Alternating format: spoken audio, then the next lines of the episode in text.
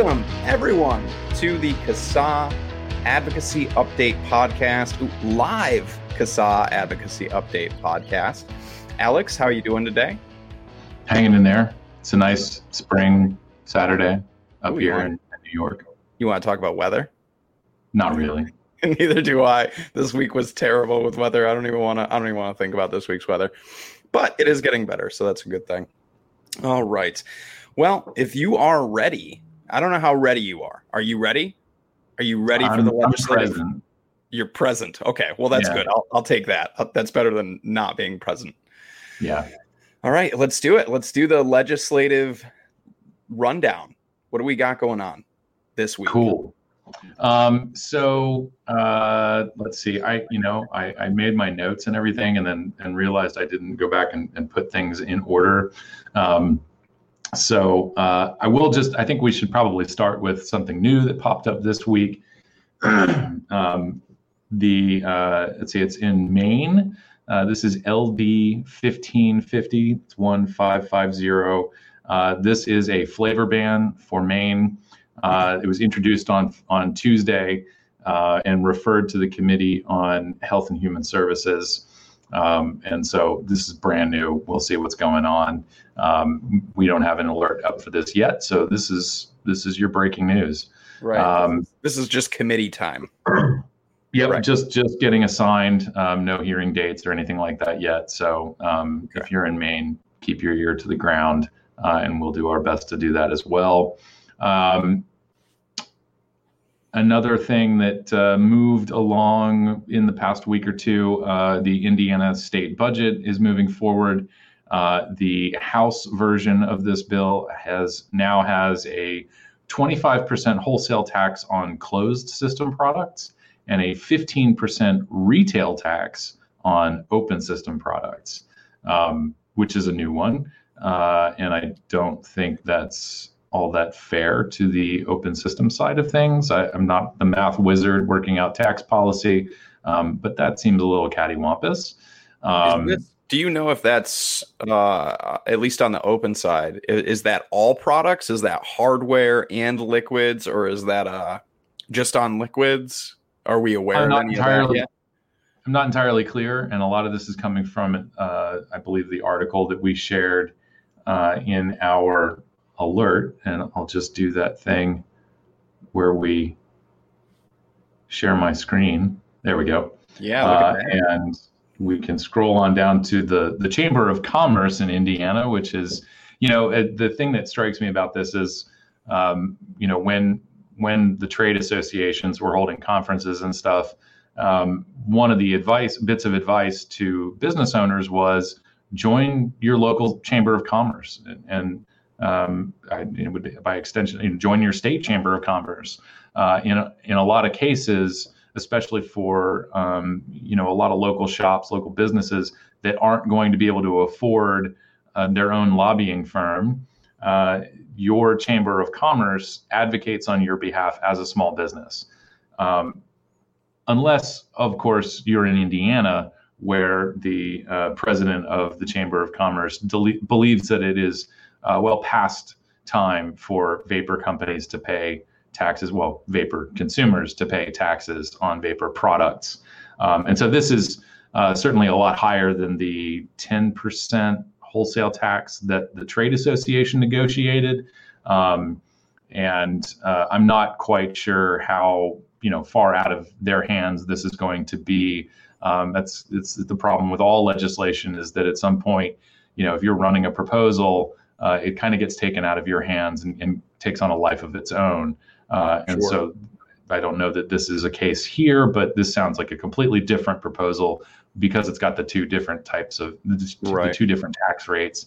Um, so, yeah, And not that I'm agreeing with 15% tax on either end of that, you know, whether it be hardware or e-liquid. I was just curious whether we knew um, or if it just encompassed all of it. But I'm sure we'll find out down the road. Yeah, I mean the way that this is written here in the tweet is you know vaping and e-liquids. Um, so I'm I'm not uh, totally clear on whether or not it is exclusive to the liquid. Um, when we start talking about taxes on closed systems, uh, the, the way that it, it, I guess it kind of, well, the best way that it works out for closed system products is just taxing the liquid. Right. Um, but that, you know, it sort of fails to capture the, the total package. And so a wholesale tax on, or, or sort of a per unit tax on uh, closed system products tends to work out okay. The industry seems to be uh, amenable to that. Um, but when you're talking about open system stuff, uh, there's so many more diff- there's so many more things to consider. Uh, right. you know, the price of devices is is is high, uh, and you know, bottled e-liquid comes in you know 30 mils or higher, um, and so that that's it's the open system side of things that lawmakers really have not spent a lot of time understanding how sure. you know an across the board tax disproportionately affects the open system side of things. Um, yeah. And you know, I, by comparison, uh, you know, New York, we have a 20% retail tax on whatever vapor products are still able to be sold here. Um, so 15% retail tax is less than that. Yeah. but still no good. Still not um, good. Yeah. Yeah. So yeah. Uh, that is sort of the bad news up front, and I am intentionally saving the other tax bill uh, for for later here.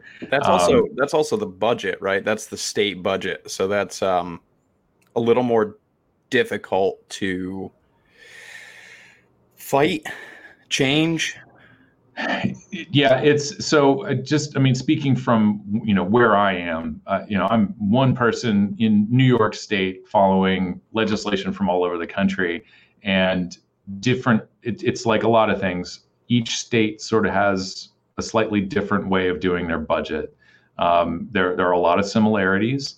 Uh, one of the similarities is that if you're not someone who's accustomed to working kind of on the ground, if you're not a hands on, uh, government relations person or from a particular state agency or organization that that relies on state funding, um, it, it's it seems it's it's kind of an opaque process. It's it's not because it's you know I don't know how intentional that is, but uh, it's not the most accessible thing to track, right? Uh, unless you have a lot of experience, which I'm sure is a reason for hiring someone to do a lot of this work. Sure, yeah. Um, so yeah, it's it's in the Indiana budget bill. I have not spent any time today looking over Indiana's budget process.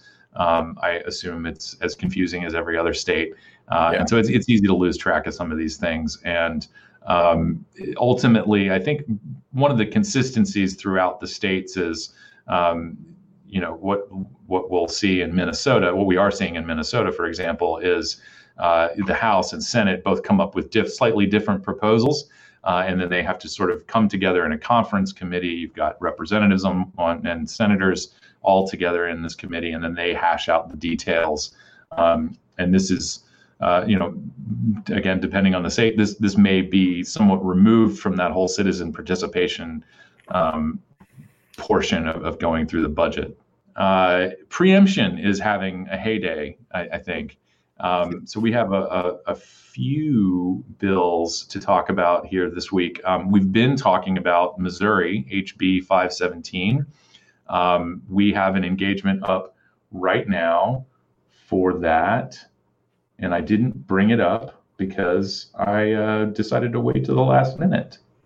And we'll get to it. There's Here it that comes. procrastination. There's your graphic. Um, Missouri stopped local the local assault on safer nicotine products. If you've been paying attention at all this year or in the past 30 minutes or um, uh, since since the beginning of, of the whole vaping thing, uh, then you will be aware that uh, passing these ordinances at the local level uh, is a way that the anti-nicotine campaigns uh, create chaos throughout the state and eventually you know and, and sort of bit by bit get more and more state population under a particular law. And then you take it up to the state level and say we need to solve this mess that we've created here at the local yeah, level exactly. law. Um, and so that's a strategy that is has been employed rather successfully by anti-vaping activists. Uh, and so preemption bills and I, I, I am one of these people who's had to kind of grapple with this a little bit because I, I have always believed that um, you know, municipalities know their citizens best, and uh, there are definitely certain things that need to be regulated at the local level. Um, but tobacco policy is is not one of them. Uh, I think you can apply that that same rationale for basically any substance use. Yeah, um, I was going to say and, drug drug policy in general. Um, yeah, should yeah. should definitely be left up to to higher levels of government. As yeah, there's there's really there's really no benefit to creating a patchwork of regulations. It, right. it opens up the door to all kinds of uh, crazy stuff that that doesn't really benefit anybody. Uh, and so um, that's that's why we we support preemption at the local level. And um, Missouri is not the only state with a bill moving forward. Um, we also saw uh, in Florida SB 1080, uh, which has a, a, House bill version, which is HB 987. Um, the uh, the Senate bill is uh, moving to, or had a third reading in the Senate on the 22nd. Uh, this establishes uh, 21 as the minimum legal age to purchase, use, or possess tobacco products. Um, don't need to rehash why CASAA thinks that's the wrong approach, but um, there it is. Um, so yeah, if you're 21, if you're younger than 21 years old in Florida, um, it is about to become a crime for you to possess tobacco products. Um, yeah. Pup laws in general, uh, I think, are just bad yeah, it's the status offense that that yeah. will that is ripe for abuse, yeah. uh, and um, and and really doesn't. It's I, I, think it's sort of one more thing that the police don't really want to have to enforce, um, no. but but they will. Go. Um, so that's moving forward. Uh, that would uh, preempt local tobacco regulations as well, and, and leave everything up to the state. Uh, and then in Montana, you have SB 398, which was, uh, I believe this is this is the sort of Senate version of Representative Ron Marshall's bill. Um, Ron Marshall, uh, you may know him from running a vape shop in Montana, and, and I, am drawing a blank on the name. Um, but uh, so uh, this, uh, the, the, Montana bill, SB 398, is scheduled for a second reading on the 26th. Um, and uh, hopefully that that moves forward as well. And I think there was another preemption bill in South Carolina that got approved. Um, so uh, there's this uh, obviously a, a, common theme here across these particular states. They to their legislature and, and and just politically tend to be more conservative, um, which is also another weird concept to me that yeah. Well, you know, any, anyway, the you know the Federalists and and everything are are preempting local governments and all of that. I, also not a poli sci major, so um, I mean, we have you know, I'm I'm not gonna get to, I'm not gonna nope. I'm just gonna I'm gonna hold my tongue on that one. What do we? What else do we have? Sure. Yeah, I can't see anything other than me digging a big hole for myself. So yeah, that's I'll, about I'll what I was gonna do. So I'm just gonna refrain. yeah. Um, Self control here. So we're moving toward, uh, well, even more uh, good news here. Um, in Hawaii, uh, HB 826, which is a flavor ban bill, um, was uh, it ended up in a conference committee this week and was deferred for the rest of the session. So um, it doesn't necessarily mean the bill is dead. It just means right. not this year. Right. Um, actually, it, it, may mean also not next year uh, if, if they're talking about the entire legislative session. Um, so that's good news for Hawaii. Uh, I am confident there is at least one other flavor ban bill in that state. Uh, why wouldn't there be? Hawaii Hawaii sure. is almost as bad as New York in the number of bills that they propose every year. Yeah. Um, so uh, that's good news. And then in Loveland, Colorado, interestingly enough, this has been going on for like two years. Yeah. Um, I actually, uh, I had, I attended, I think two of the kind of, it wasn't really, uh, it was two of the stakeholder meetings that Loveland had put together. I actually, I did it because Greg, I, Greg was was busy on a on a trip or something like that, uh, and he wasn't able to attend. Greg Conley, um, and uh, so that was I, I was there for two of them uh, and you know expressed our, our position and concerns about a flavor ban, uh, and and some other folks uh, kept with the, these meetings for for two years, and and it has finally failed by a vote of four to five. Uh, and a lot of the comments about um, why uh, particular lawmakers were uh, opposed to this, you know, had a lot to do with individual choice and, and personal freedom and and you know it, it's it's one thing to want to protect young people from these products, which banning banning them doesn't really protect anybody. Um, and uh, there's, so there's a big difference between wanting to protect kids and also, but at the same time, taking away rights from adults, uh, especially your right to choose a product that's safer than cigarettes. Um, so, good news in Loveland, Colorado. Yeah, and uh, don't don't let anybody try to reframe this decision as as money versus public health. So. Yeah. Thank you, Dan. Uh, Dan Mulvaney. I just love uh, good news. There's a preemption bill in Idaho as well. Awesome. So that that is all of the um, state level stuff that I took note of this morning uh, to talk about today. Um, we have at the federal level um, a, uh, a, a, sort of um, renamed refurbished tax bill from Senator Dick Durbin from Illinois. Um, this is the Tobacco Tax Equity Act of 2021. Uh, and I, have brought this up several times. This is an ongoing effort in the world to establish tax parity between cigarettes and vapor products um, or other tobacco products and, and vapor products. Um, we were having this discussion before we came on what is other tobacco products uh, it tends to vary from state to state. At the federal level, it's basically anything except for um, cigarettes and cigars and roll your own. I'm not sure. Sometimes they capture everything into there's like cigarettes and then everything everything else. else. Right. So um, what this bill would do, first of all, I, I will say that um, uh, Jim McDonald has has written a good explainer on on what this bill is and a little bit of the history as well. Um, so uh, check out vaping Vaping360 and Jim McDonald's article on this. Durbin introduces bill to tax vapes like cigarettes, um, and so this would be. Uh, Jim McDonald, also, by the way, on CASAA's board of directors. Thank you for your service, Jim. Thank you, Jim. Um, and uh, off my lawn, Jim. um, so uh, what this would do is this would be this would impose uh, for the first time a tax on vapor products at the federal level.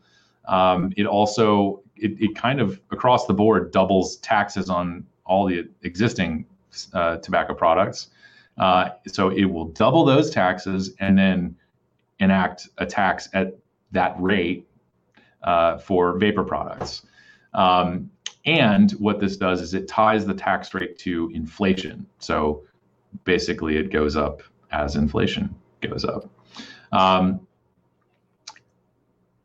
and so, yeah, I, it, it, it, we get to this point where it's sort of like, so what's what's the equation for figuring out tax parity between vapor products and combustible tobacco? And so, well, for, for those who are interested in following this, uh, the bill number is S 1314, 1314, or the Tobacco Tax Equity Act of 2021. There is no language posted for this. You can go back to the other versions of the Tobacco Tax Equity Act. I didn't write down all the bill numbers. Um, but if you if you want to see what they might be proposing, you can kind of maybe piece it together with some of the previous versions of this, um, which probably haven't changed all that much. I, I, feel like the tying it to inflation thing is new, but um, it, it really hasn't changed a whole lot. The other version of tax parity was something that was shoved into um, Frank Pallone's bill. Frank Pallone, uh, representative from New Jersey, um, and that was his uh, HR 2339 uh, Protecting American Lungs and Reversing the Youth Tobacco Epidemic Act of 2020. Um, that's a mouthful. Uh, yeah, it is. Yeah. And um, so this this uh, there was a section added in there. I forget the original sponsors. This was a, this was a standalone bill at some point. Um, so there was a, a, a, section that was thrown in there: imposition of tax on nicotine for use in vaping, et cetera. Uh, and essentially, according to my math, um, so well, as it stands, the tax on cigarettes is fifty dollars and thirty three cents per thousand cigarettes, I think, or per three pounds. Um, I forget the exact, you know, like whichever whichever one is great or something like that. Right. Uh, and so for I I just broke this down into sort of a per milligram of nicotine tax, um, which is what that's what they're proposing in in Frank Pallone's bill, which is I believe it's already reintroduced. It, it, it passed the House last year. Um, so, uh, it, it, but it's a different bill number in case you're you're trying to track it. I didn't grab the current one. Um, so, uh, the way this is written is it would be uh, fifty dollars and thirty three cents per one thousand eight hundred and ten milligrams, and so on a per milligram basis, that works out to about three cents per milligram. I'm rounding up from 0.02, so it's it would be 2.78 cents. Um, so what that means for an 18 milligram bottle of e-liquid, $15. That's the federal tax. So federal tax plus state plus local. If you're in Chicago, for example, right. um, it just suddenly becomes not worth it to buy vapor. Yeah, products. absolutely, um, absolutely. It, it's it's uh, it's a lot, uh, and so for 12 milligrams, ten dollars federal tax. Six milligrams, five dollars federal tax, um, and just add your state and local taxes to that. So, and obviously with things like this, uh, open systems take the hardest hit. Your, yeah, your smaller that's, that's, closed that's, systems, you know, uh, I don't know what what's a JUUL? Like uh like 0.7 mils or something like that in a pod i think somewhere around there. So that comparison if you're to go buy a 30 mil bottle compared to you know a pack of pods open systems are going to take a, a huge hit here compared to closed systems. Yeah i think it's i mean i mean just doing it in my head here we're talking about maybe a dollar extra right. federal tax on on just like one one JUUL pod. Um yeah, it's like, yeah, a little over a dollar. Yeah. Um, I think that was I think that was good. I think I think this was a a good conversation this week. Uh, a lot about tax parity and some really great questions from chat. So thank you everybody for tuning in uh, and joining us on this lovely Saturday afternoon uh, or morning or night, depending on where you are. We've had some uh, we've had some global viewers here recently. So wherever you are, whatever time of day it is, um, and. Uh, while you're here, like, subscribe, hit that notification bell. See, Kristen would be proud of me. I remembered. I remembered. Uh, oh, she just put it in chat too. She just told me. uh, so yes, hit that like button, subscribe, hit that notification bell so you guys know when we go live. We do go live every Saturday, 1.30 Pacific, 4.30 Eastern. Everything in between you got to figure out on your own. I can't help you with time zones. I'm not your guy for that. Uh, but thank you to everybody for showing up and joining us today my final thoughts everybody just be safe um, be excellent to each other and we will see you guys next week